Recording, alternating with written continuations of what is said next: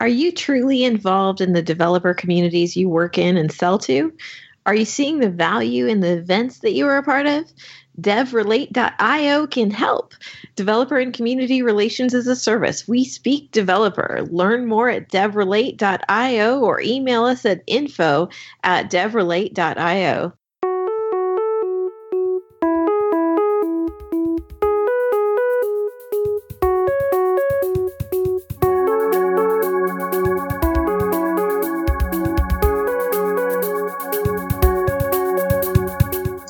everyone. This is episode 123 of Greater Than Code, and we're going to do something a little bit different today with doing a reading group. I've had this book on my shelf, Zen and the Art of Motorcycle Maintenance by Robert Pirsig, for years, and I haven't actually read it until fairly recently. And I'm actually kind of glad about that because this book seems more relevant right now, really, than ever. And today on the show, what we're going to do is have a group discussion about the insights in this book. Like, if we think about this perspective as a lens, as a system of shapes, and use our engineering modeling skills, how can this book help us to understand what's going on in the world right now and what we can actually do as individuals, as communities, companies, as an industry of software engineer to build bridges that can help bring humans back together again at all scales, really. So I'm here with Brian Karlovitz and John Sawers, and we're going to have a really fun discussion today about this book. On the back of the book, there's this inscription that says, The extraordinary story of a man's quest for truth. It will change the way you think and feel about your life. And this is one of those books that has definitely affected the way I think about things. So, a little background about me and why I wanted to talk about this. I've been researching this data collection technique for the last decade of measuring the pain in friction in idea flow, as I call it. So, if you imagine this flow of ideas between the developer and the software and the friction that happens along the way, this friction in human communication. And so, whether I'm trying to explain an idea to a machine or I'm trying to explain an idea to another human, you can imagine there's friction in this communication pattern. And at this point, this paradigm of idea flow networks became the way I started to look at everything. So if I think about all the humans out there in the world having these wires between them and sharing these ideas, these ideas flowing around these wires, culture becomes this emergent property of these idea flow network systems. So keep that thought in your head for a minute. And then, you know, these last couple years have been this whirlwind of roller coaster and emotional chaos. And everything going on in the world kind of affects all of our lives. I know my life has had lots of crazy roller coaster in it. And I'm kind of hitting that like, you know, I turned 40 this year, right? It's like midlife crisis mode too. And so I'm taking a step back and asking a lot of like fundamental existential philosophical questions right now. Like, who am I? Why am I here? What's going on with this crazy world right now? And I look around me and I see this culture war that is polarity and blindness, like these two sides that are stuck in this place of self defensiveness, of I am the victim. And because I am the victim, you know, I got to find some other allies that will give me a set of reasons to make sense of my emotions. And from studying brains, I kind of learned these three principles around human behavior is emotions come first. Then we construct a reality to make sense of our emotions. And then we find allies to validate our realities. And so if I take this paradigm of idea flow networks, and then I think of ideas as flowing around as not only having this shape, but also being motivated by our emotions, being motivated by this desire to validate our realities then you can kind of look at what's going on in the world and this like emergent culture and this emergent tension as a reality construction. We live inside the story that we tell ourselves. And then if I look at the ideas from this book, Zen and the Art of Motorcycle Maintenance, and these two polarities, it gives a really good lens for seeing what's going on in the world right now. And so Pirsig breaks down these two paradigms, these two ways of seeing that are opposites. And I'm going to call these the classical paradigm, which is essentially breaking down the world into boxes and components and models of all the things and using rational decision making around how the world works based on the system of, of parts. And then there's this romantic paradigm, which is very gut feel, emotional oriented. We want to just take this impressionistic feel of things and what matters, what is significant is that emotional impression. And that if you decompose the system into its parts this way, it loses its, its core meaning. And these two opposite ways of seeing are blind to one another. If you look at the world through one of these lenses, the other one doesn't really make sense. And, you know, one aspect of the story is this journey on motorcycles, the story of motorcycle maintenance. Then the other story, the undercurrent kind of message of this whole thing relates to this seeing of the world through this polarity of these two paradigms. And then also realizing, hey, there's a bridge that can be constructed between these two worlds that help us see one another. That there's a possibility for building a bridge that helps us see each other through this blindness.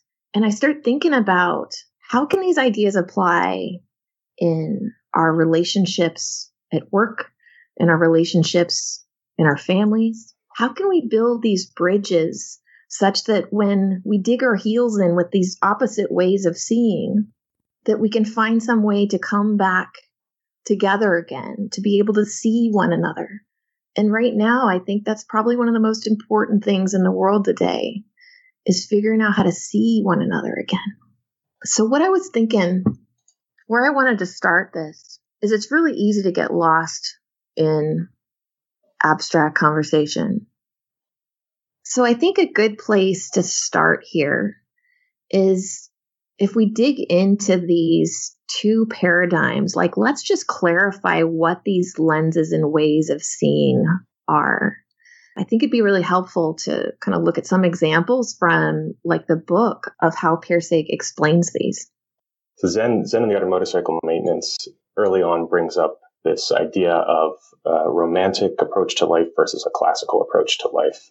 And he introduces these as kind of polar opposites. So a classical understanding of the world uh, primarily sees the world as its underlying form, is, is the phrase that he uses.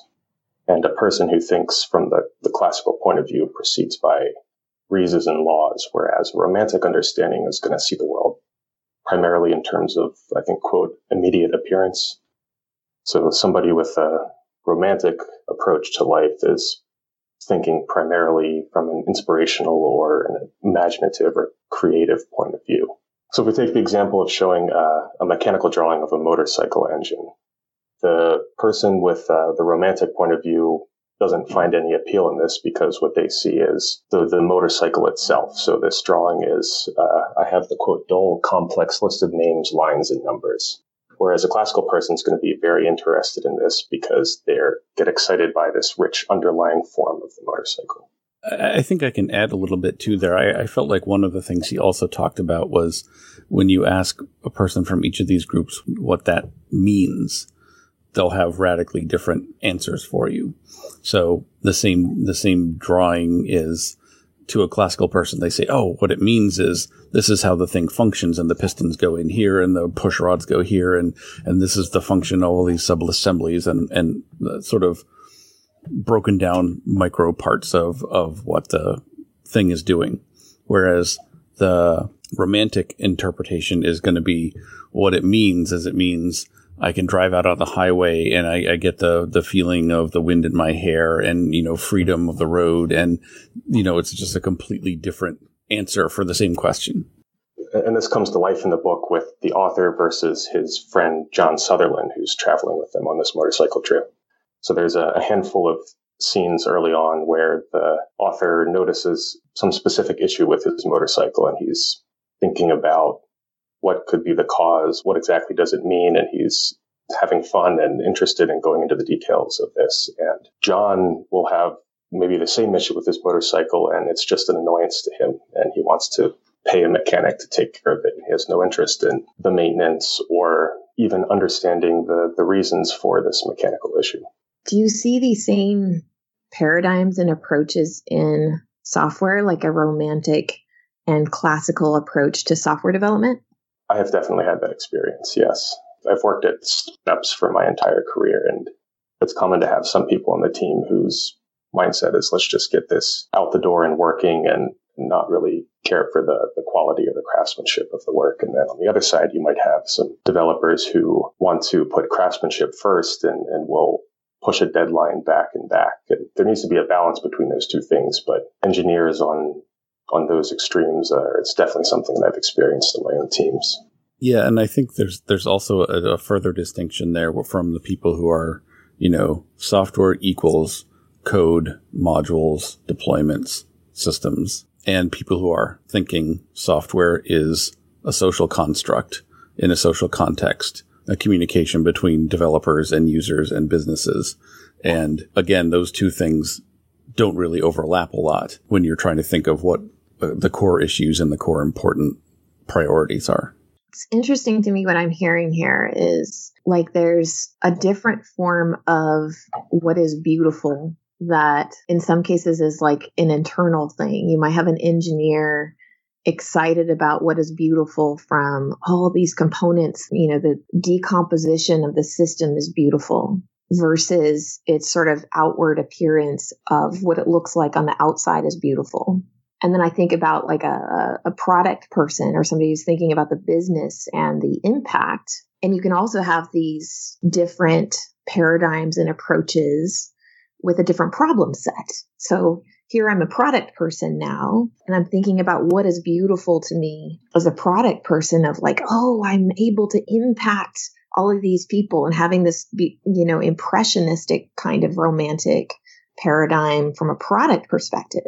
And I can also have a product perspective and think about the system of parts and the process and stuff of whatever abstractions and things is beautiful too. So it's like you can have a different set of shapes you're looking at, a different set of things that you care about, and have these opposite paradigms in all of these different contexts. Yeah, I think it's also interesting, much like what you were saying, Brian, earlier, that you can't really have a successful organization that involves software without taking both points of view into account.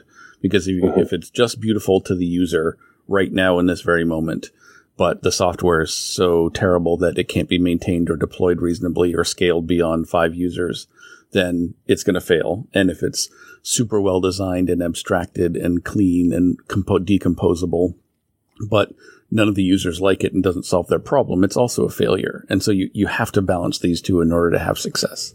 I'm kind of thinking about because I, I definitely tend toward the romantic side of things. At the same time, there's a romantic aspect to the internal beauty of a system too of like you know i organize it this way and it just looks good it makes me happy it's pleasing to the eye it's beautiful that even though there's a decomposition of the parts that is elegant say there's an attraction to that initial impression of elegance itself so i feel like on whether you're talking about internal or external, that both internal and external models of the world, you've still got these two opposite paradigms in both the internal context and the external context.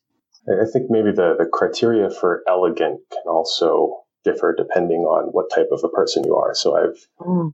to stick with the software example, I've worked with somebody who thinks their code is elegant if the variables and the functions all have extremely short names and they can type everything very quickly. But if you try to work on this system, it takes you six months to get used to it and to get up to speed. But another person might think elegant is I've written this in a way so that any team member I work with can understand this very quickly and start being productive. Interesting. So it's elegant because it's named X and I can type X so quickly. I can make lots yeah. of X's. And so it may be put together in a very clever and interesting way, but it's a whole job in itself to understand the internals. And if you're trying to produce software for users, that's, in my opinion, not very elegant and, and difficult to work with. So clever is a potential attribute that someone might see beauty in. Whether or not, you know, it has good functional properties for the team, we can go, oh, that's so clever. It's beautiful. Clever or, or very efficient, but overly efficient. Yeah. This is interesting. So I, I keep going back to, you know, the word beautiful because when you're you know you're looking at kind of romantic impressions of what better means and what we end up optimizing for it's ultimately like this emotional experience this emotional gravity toward what feels like quality yeah, I want to dive into the quality thing a little bit more, but it, but before that, it reminds me of a, a quote. I think it was from Einstein, although it could have been just the internet making that up that he said that if you're looking at two different equations that solve the same problem, you should always choose the more beautiful of the two because it's more likely to be true or more useful. And I always thought that was an interesting, like, you don't hear that language about mathematics very often. But yeah, I think the idea of quality, and you, in, in most of the book, he uses it with a capital Q as a very sort of central concept that he tries to talk about as relating to all of these things and, and in fact unifying all of these things it's still a concept I find myself grappling with. I don't say I think I have my head fully around all the implications of what it means to have this as part of thinking about a system. But it did remind me, as we were just talking about, like the the sort of varying interpretations of what you know elegant code is. Is I think people trying to evaluate the quality of code in this abstract sense, and that they're each thinking of that code as sort of as, as some sort of scale of quality and that you, you can make things that go higher on that scale, but that the two, I'm, I'm trying to talk about how I'm visualizing this in my head because it's it's almost like a spatial relationship where quality is a point in the distance and you have one path going towards that point that as you get closer to it you have more and more quality. And for them it's a readability or ease of understanding or whatever. And then there's another one where it's like execution speed. And so the higher the execution speed, the higher quality. And so that's a, that's like 30 degrees to the left, but still pointing at the same point. And each person who evaluates on that scale is thinking that they can get things closer to that sort of ultimate sense of quality by going up that scale. And they're all heading to the same point but they're all taking different paths to get there. And so that's where a lot of the disconnect is, is because people use the one word elegance or quality to describe an attribute of a, ch- a chunk of code or of a system. But I, don't oh. realize that there's these opposite, like these almost opposing systems for defining what that is. Or they may disagree where the exact point is too, even if they're they're using the same measurements, which which is I, I agree with your sentiment that I'm still grappling with what exactly this means. I think that's one of the big reasons. Yeah.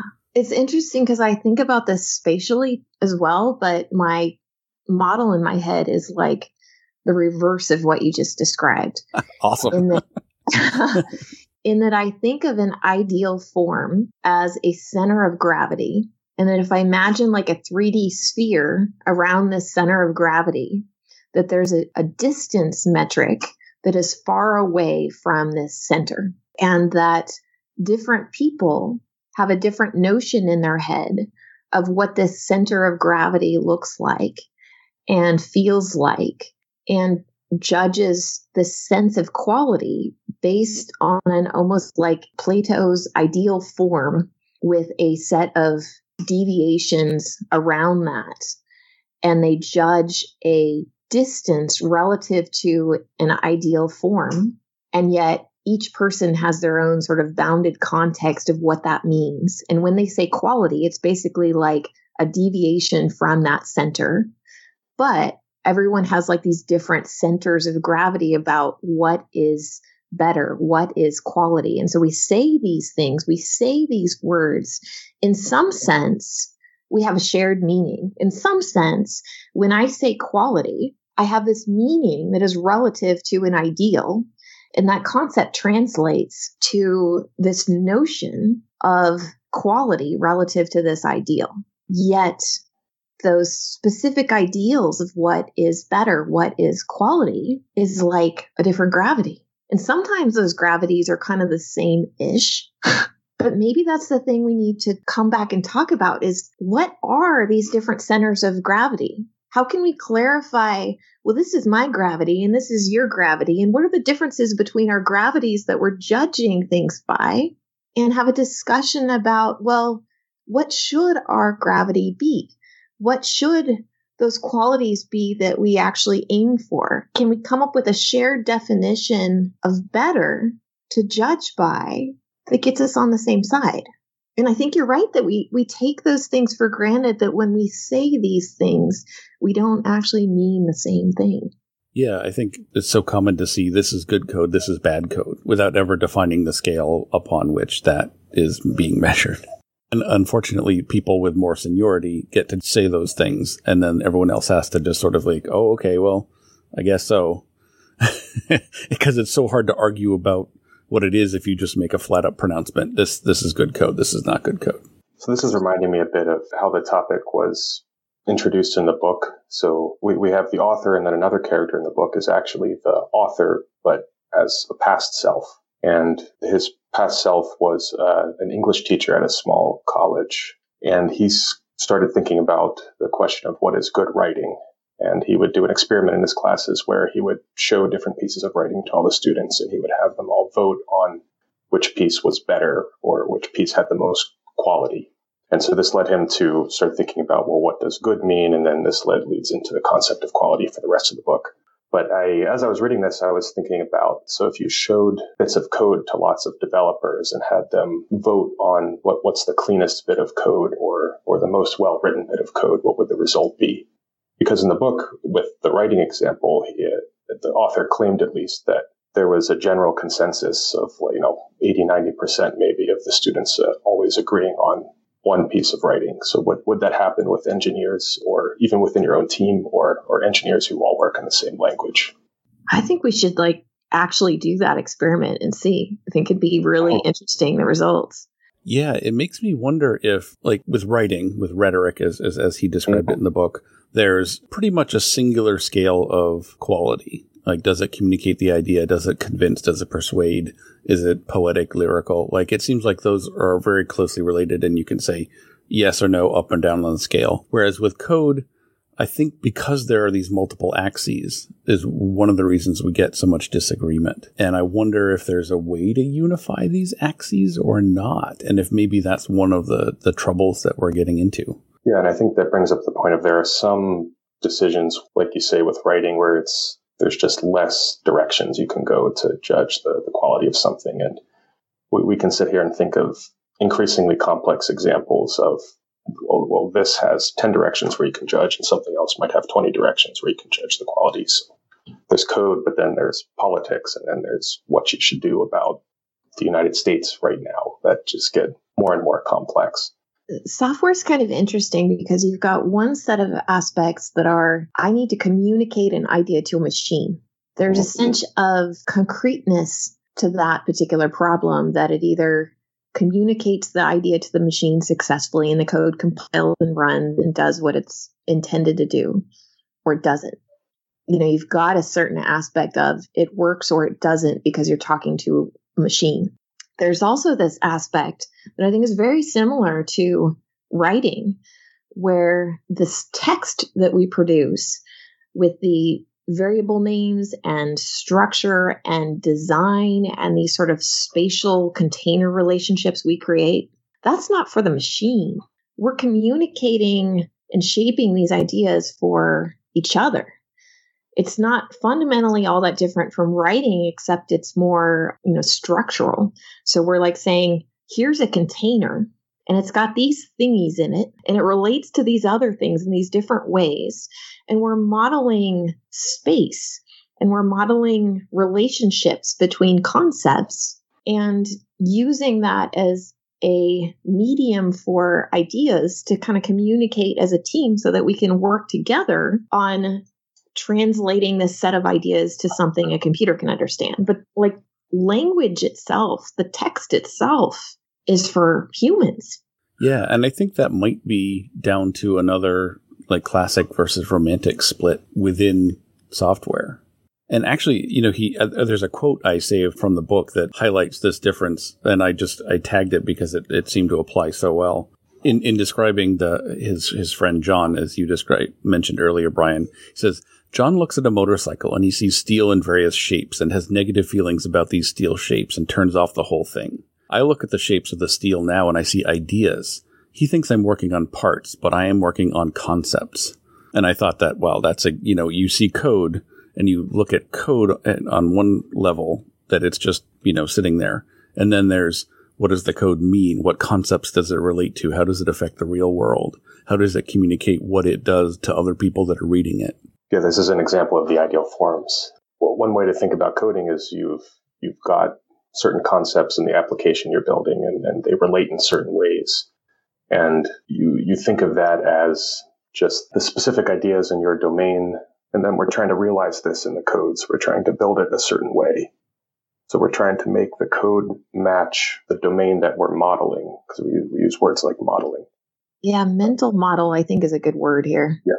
Making the code match the team's shared mental model is, is a very difficult thing to do. And I think the shared is the operative word there.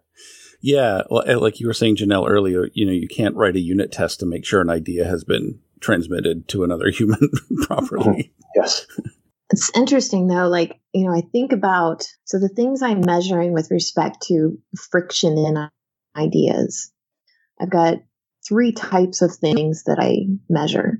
And one of them is what I call familiarity risk or familiarity friction. And essentially, when you're, if I think about the software itself as this sculpture of ideas, it's a hodgepodge of things that is sort of constructed by a bunch of different humans. And I'm trying to absorb this thing in my brain.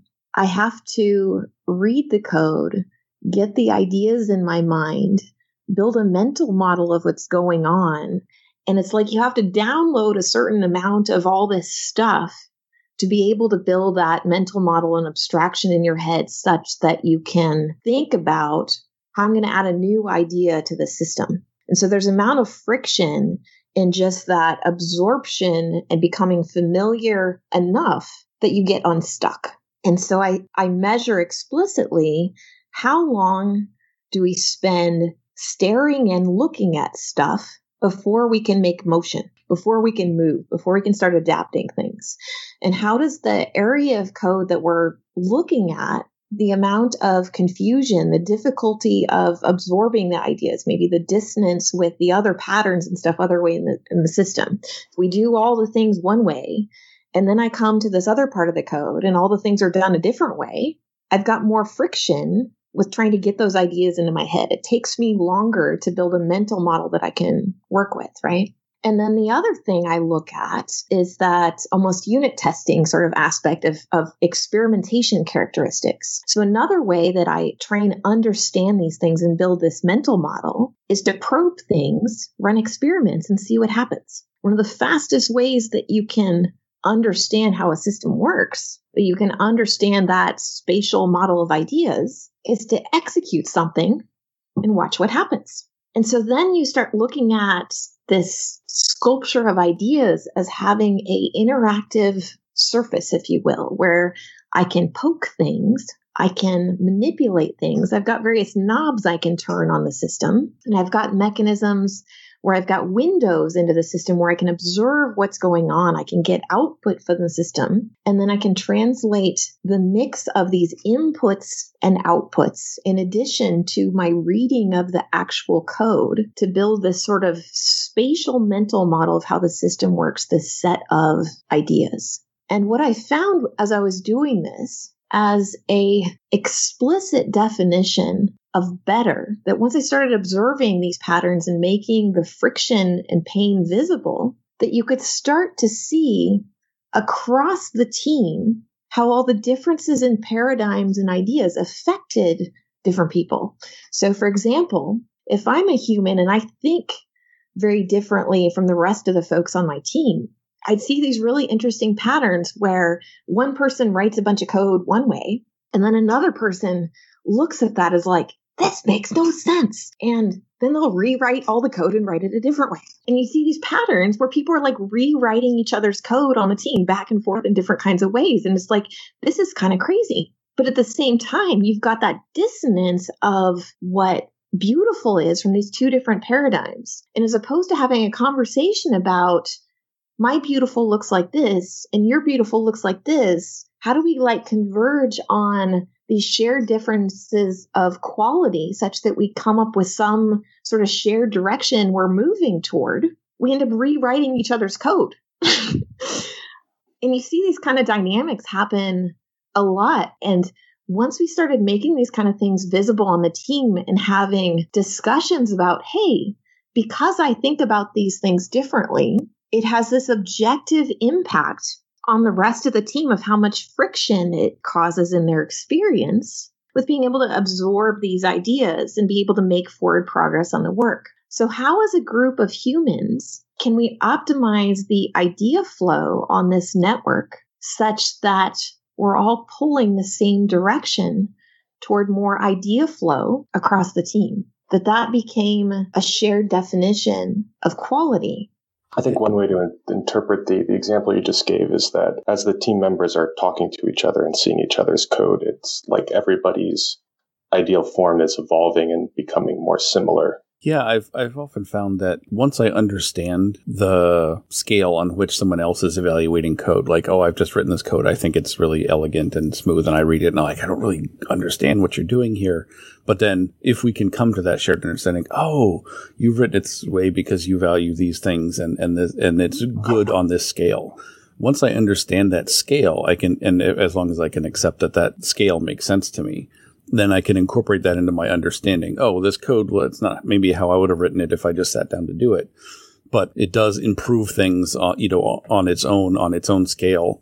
Uh, you know, I can accept that as an improvement without having to, you know, force the thing into my own paradigm. And I think the more of those that I can collect, the better. And I think, like Janelle, what you were pointing out is making it more obvious when these sorts of paradigms are conflicting so that you can make them obvious and discussed and explicit rather than just sort of implicit stylistic choices that I just prefer it this way, which is really hard to argue against and or integrate. Yeah, I think in a in a healthy team, what you usually see is a shared style evolving, or shared code style evolving, a shared approach evolving, and that comes out of hopefully people with different approaches learning each other's approaches, and then kind of find finding a middle ground. Use the, the language of the book and eventually coming up with a shared direction for better, a shared direction for quality through those discussions.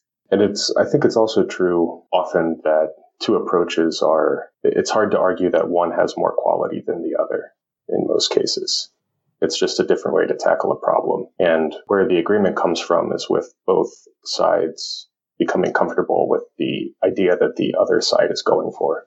Yeah, yeah, that's a very good point. So the, what happens is the cognitive dissonance that Janelle mentioned goes away. And so then it's not as uh, difficult to start making your code move towards that ideal form. I want to kind of throw a wrench into this because, and I, I think we can still use software as an example, but I want to talk about how emotional motivations come into play in software. And that the other thing that I see going on is that the software our crafts become an extension of ourselves. And we map a lot of our sense of identity to our code, to our creations, that it becomes a reflection of ourself. And all of these things that are difficulty in communication become very emotional. And I'm wondering, you know, we, we talked at the beginning about blindness and how kind of our emotions coming into play create blindnesses and, you know, what are some of the experiences you've seen of how the emotional experience ends up making it so that the engineers are unable to like converge on a shared meaning of better because the emotions get in the way. I mean, I certainly have a, I have a direct example of that in my life. Uh, I think I mentioned this on an earlier show uh, last year where I had rewritten a piece of our code to account for some new requirement and pushed it out and said, okay, here we go. This is way better. And then uh, I think like two or three months later, another developer had other work to do that impacted this code and so, and then rewrote that to take into account what he needed to do. And I, I read the pull request and I got really pissed off because I was like, ah, I just, this has only been in production like two months. Like, come on, like, just destroy all the work I did, right? And fortunately, I was able to not express that to the other developer because I knew it was just my own reaction to what was going on. And further thinking about it, I realized that like when I had originally built that code, I hadn't actually consulted the rest of the team on what all the d- needs were.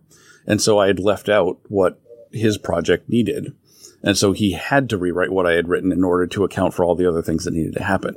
So, you know, I like emotionally, if I hadn't been aware of that, like it probably would have turned into a big thing because I'd been like, what the hell are you doing? You're trampling over my stuff. When, whereas like the actual mistake was my own in not getting enough input before just charging ahead and building my own solution. I feel like code may be relatively unique in that it's something you build and put together with a lot of effort, but can be changed so easily. So that that's not as true for physical things that you build, or like a motorcycle, for example. If you do a certain fix on an engine, somebody's not going to come and totally change how that fix happened. Yeah, or even creative things like writing or painting. Like you rarely have. I mean, writing a little bit, you may have an editor like rewrite a paragraph, but it doesn't keep happening over and over again over years. Not, not to the same extent. and yeah. certainly people don't come in and paint new additions onto your canvas. But I think a lot of us relate to our code in a similar way that you would to a painting. Like, this is mine. Like, I really poured myself into this. Yeah. Something you put a lot of thought and effort into and produced and put out into the world. Yeah.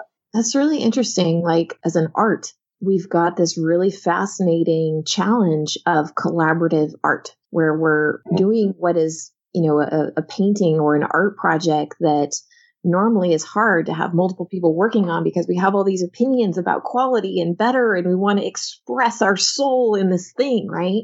But we're having to figure out and mature as an industry to kind of put all that aside, grow beyond that, such that we can do this collaborative sculpture art project together and build a sculpture of ideas that is, I mean, like we've got I was going to say that that these projects, you know, the reason why we have to collaborate is they get huge, right?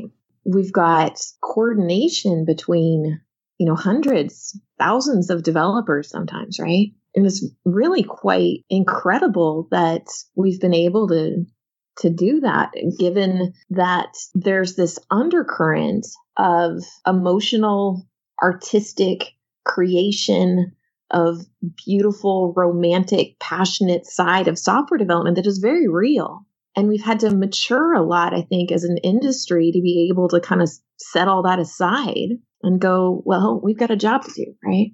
It's kind of cool. Yeah, I, it's interesting because I think I, I haven't really worked on any big like collaborative art projects. Uh, but I would imagine that there there has to be some sense of you know giving up ownership and that deep identification with the art you've created in order to collaborate effectively with someone. You can't just all be fighting to do your own painting. And like that's one aspect of working on software. But then you have the additional things where there are objective like measures of quality, such as does it work, does it perform? You know, they're like they're, they're all those also mixed in which I mean, I think it is, is, a new situation for humanity. There certainly doesn't seem to be a lot of literature on over the last 1500 years on how do you combine people working together up to the thousands of people and have them communicate art and, and not bring in ego and also, you know, meet objective goals and have discussions. Like, I think that like this is such, such a young industry yeah, so how should the individual contributors think about it then so, so, that the, the group is moving in the right direction and their own emotions and feelings about their work are healthy? It's a hard problem. Well, I guess the thing I'm I'm seeing in this discussion is that it is young. At the same time, what that means is the insights that we've developed in the context of software development, in the context of having to bridge this gap of art you know, in this romantic paradigm and this classical view and this component and, you know, functional. We need to get the thing out of the door. In our industry, we've had to face this challenge in order to do our jobs. And you see the emergence of certain kind of behavior patterns, certain kinds of collaborative practices of setting it all aside, like these skills we've developed to be able to have these conversations about these things, you know, are, are kind of cool, are cutting edge in a lot of ways because of the uniqueness of software as a form and really being, you know, the the bridge of these two things kind of coming together. Yeah, it's it's interesting. I think at the beginning you were talking a little bit at an even higher level, sort of beyond the software industry into the, the world and politics and things like that. And what's occurring to me is often the word used to describe the differences between, say, political parties are that there are differences of value systems that you just you value different things. But I think that leaves open a door, a trap door, which is that you can believe that one value system is better and one is not better. But if you instead think of it as these are systems where they're working on a scale that's trying to approach the same sense of quality from different angles, that it's much harder to say one is better than the other because they're both attempting to do the same thing. They're both attempting to reach that point of quality. That doesn't fit with your spatial metaphor, Janelle. Just it fits with mine though. the thing that keeps bouncing around in my head now is the, the point about how in software we have objective measures of quality, like is it responding in fast enough? Are you hitting these certain SLAs that the business needs to stay in business? But then there's also these much more subjective uh, measures of quality, like readability and the other things we've mentioned. And yes, I'm trying to think of examples of sort of unique situations uh, of balancing both of those or some interesting consequences of having both of these in, in the systems that we're working on. Well, I think one of the things we've done is to take these more subjective, romantic ideals around readability and go, okay, what effect does this really have on the business? What effect does it really have on the team? And to try and bridge these things together to kind of step back and go, what is it we're even aiming for? What does better really mean? In a software context, when we can kind of zoom out and have that abstract conversation, that we can end up converging on a definition of better. And I feel like if we did the same kind of thing, like as opposed to going, we've got two conflicting value systems, and then we're arguing about all the stuff, all of the means of optimizing for these two different value systems. If we just stopped that whole discussion and took a step back and went, what does better really mean? You know, if we wanted to make the world a better place, forget about all the means of getting there. Forget about all the strategy for a minute. What is a better life? What is well-being? What what is it we even want in life? Like if we erased all of this stuff and could dream up any reality we wanted to, we could live in any reality we wanted to. It's just software that we can just throw away and rebuild it. Like let's just pretend for a minute that that we can do that what is it we even want? What is quality? What does quality look like? And maybe if we could agree on those things, if we could agree on what better means, such that when we try out different ideas, try out different strategies, we could judge as to have a shared agreement on is this experiment working out better like maybe if we could come up with a way to agree on those ideals, to take a step back from that conversation and talk about better, talk about quality, that that becomes a bridge to set all our differences aside of these two different sides and come up with a shared arrow, really. It's an arrow. Yeah, this this keeps reminding me of some of the measurements that have come out of the DevOps world where you want to be measuring only team statistics versus individual statistics. And then I also wonder if teams that have these sort of uh, well, measures of quality, but measures of performance is, is a more common word in software, maybe, have these set up and explicitly, they're, they're, they're made explicit to the team and everyone agrees we are working on these measures right now versus teams that do not have anything set. Then you get like, okay, we, we have the whole team working towards these three or four performance measures. And then little differences of opinion in exactly how to write this kind of aren't center stage anymore versus teams that don't have those three or four measurements they're working towards the individual differences and differences of opinion or differences of subjective measures of quality it becomes a much bigger more difficult more emotional thing because there is not this north star to be working towards that's a really so, great point. So this idea of we are agreeing on these three or four things is almost a distraction to the issues that don't matter as much. Yeah, you cut out some of the bike sheds. Exactly. So I would uh, I don't I don't know of any research on this or any um, any data, but I wonder wondering about the differences between teams like that. Yeah, I'm thinking about a team where I worked on where we actually like wrote a team charter manifesto type thing that was like this is the scope of what our project entails. This is what we care about. This is what we're working toward, what better means to us that we're going to focus on. And then once we agreed on the scope and the arrow, a lot of discussions and arguments and stuff and all the emotional stuff went away because it was made explicit. It wasn't this undercurrent of disagreement of you know, conversation underneath all of the things that were actually happening. It was this constant tension. We put all the things on the table. We had an explicit discussion about it, and we agreed on the scope and the arrow for our team. And then everything we talked about at that point, we had a reference point to go back to. We're having a disagreement about what to optimize for of all these different dimensions and choices of things. Well, what's the thing we want to focus on for a team, for our team, you know? And we agreed on like this was the direction we were going to go. And it just level set all discussions because we made those things explicit. And i'm wondering if we could apply those same ideas in other contexts. So i wonder if group size has a big effect on this because uh, software teams it's often a small enough group to be able to choose a handful of things you're working on. But if we're talking the level of a country it's just almost certainly not going to happen because it's too big you know, I think about things in software that have impacted a bigger group. So it's like, you know, you get off into the realm of politics and there's so much baggage with the existing system infrastructure. And so it's like, I want to stay in thinking about like just cultural influence of things. Cause, you know, at the end of the day, it's, there's just this level of emotion and trying to control things and you know just all these dynamics that are part of the existing status quo and if you come back to software where we've got this context that there's a lot of collaboration, like we've had these open source movements and these agile movements, right? And what happened to kick these things off is essentially a group of people that got together and wrote a manifesto and said, here's a thing that we believe in, a direction of an arrow and a scope that we care about. And we believe this is the way that we ought to go.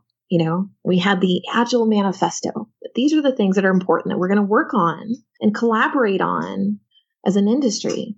And it didn't take someone giving those people permission to go, we believe this is the arrow of better and this is the way that we're going to go and work toward. And, you know, to some extent, I feel like that's all we really need is like write a manifesto.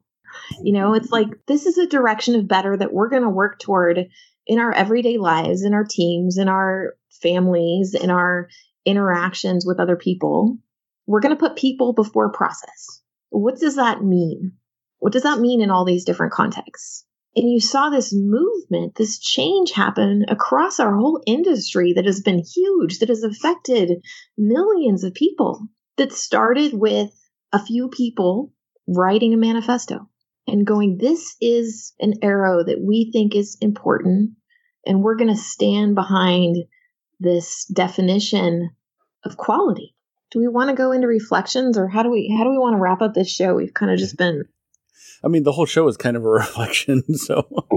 yeah, I'm, I mean, I mean, I was trying to kind of tie together some of these things of you know just how these ideas apply between different themes. And i feel like the thing that i wanted to come back to is the main point of the show is the quality that taking a step back and looking at the shared definition of quality gives us a way to bridge these things. It's a, it's a mechanism of creating bridges. And whether we're talking about bridges in a very localized context or bridges in a higher context, that that practice of taking a step back and going, what is quality, can potentially solve a lot of problems. Just that simple first principle. Yeah, I think you're right with that. Yeah, I think one of the things stressed in the book was uh, after the initial description of the romantic view versus the classical view, there's a couple of paragraphs about each side sees each other wrongly and how much of a problem that is. And I think a lot of the book is a comparison between the, the author's current self and the author's past self and, and how different they are. And they eventually, towards the end of the book, seem to find a middle ground, or at least the current, the, the author's present self reconciles all the differences between himself today and himself previously. I'm trying to tie it back to back to that because the we've been talking about groups of people, whereas a lot of the discussion in the book was one person or, or one person now and before. There's actually a quote in the book that, that I highlighted because it, it actually brings up this this very thing that we've been talking about. He says, actually the the root word for technology, techne, originally meant art. The ancient Greeks never separated art from manufacture in their minds, and so never developed separate words for them. And I feel like that's what we're talking about here with software, where there's there is art and there is manufacture, and, and the, the sort of classic and romantic have to be fused into this one thing that we're talking about. And I think what Janelle, you're also talking about, about the bridge is taking the different value systems, the different arrows infusing them together in some degree, or at least getting people to agree on one common one or one that's that's a little bit higher level that can then help unify the group into a single direction, single set of values. I think that's an incredibly powerful thing. And I think the difficulty comes, like, as you said, Brian, with scaling it up. Like, how big a group can you get to do this thing? Yeah, I think the biggest takeaway for me, though, is uh, when, when, you recognize you have sort of two different categories of measures of quality, the team starts to need guardrails to push the group towards just a couple of agreed upon things and recognize that all of the subjective differences are never going to go away, but build up a system where those discussions can happen and it's easy to keep moving on towards the next step. That's really interesting the subjective discussions never really go away. And as opposed to thinking that they ever will go away, that we can somehow argue our way to completion, I think we need to start with the premise that the discussion is continuous. The understanding is emergent, that clarity is always increasing. And there's this process, this flow of working out mistakes and misunderstandings, but it's always moving. It's never certain. It's never still. It's never done. And in the context of software development, we've had to figure out how to bridge and fuse all these different arrows with this classical paradigm of focusing on function and composition and this romantic paradigm of art and techne and this invention of technology and all of the things involved in human communication bridges and subjective feel for what is better. And in this collaborative artistic context, we've come up with ways to build bridges. We've come up with ways to organize larger and larger groups of people that start with something small, that start with taking a step back and asking the question, what does better really mean? What is quality? What are our different definitions of quality? And as opposed to feeling like we can answer that question.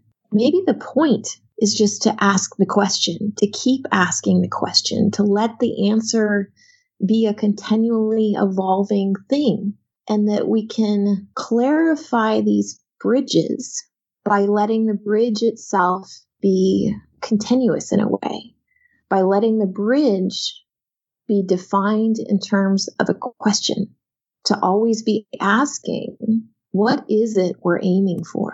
And when we think about our emotions being in this mixed, what what is it I'm attached to that potentially is making me blind to what's going on, you know, out there? Yeah, something that occurred to me just a little bit earlier in what you were saying is is that much like DevOps is a process and not a state, this process of continually integrating viewpoints and aligning value systems is a process and not a state. It's not like you did it once and then you're done and you don't have to worry about it anymore. Yeah. Shared understanding is very hard.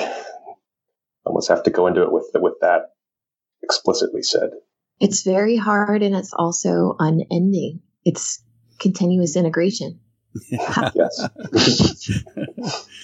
Continuously integrated value systems. Yeah.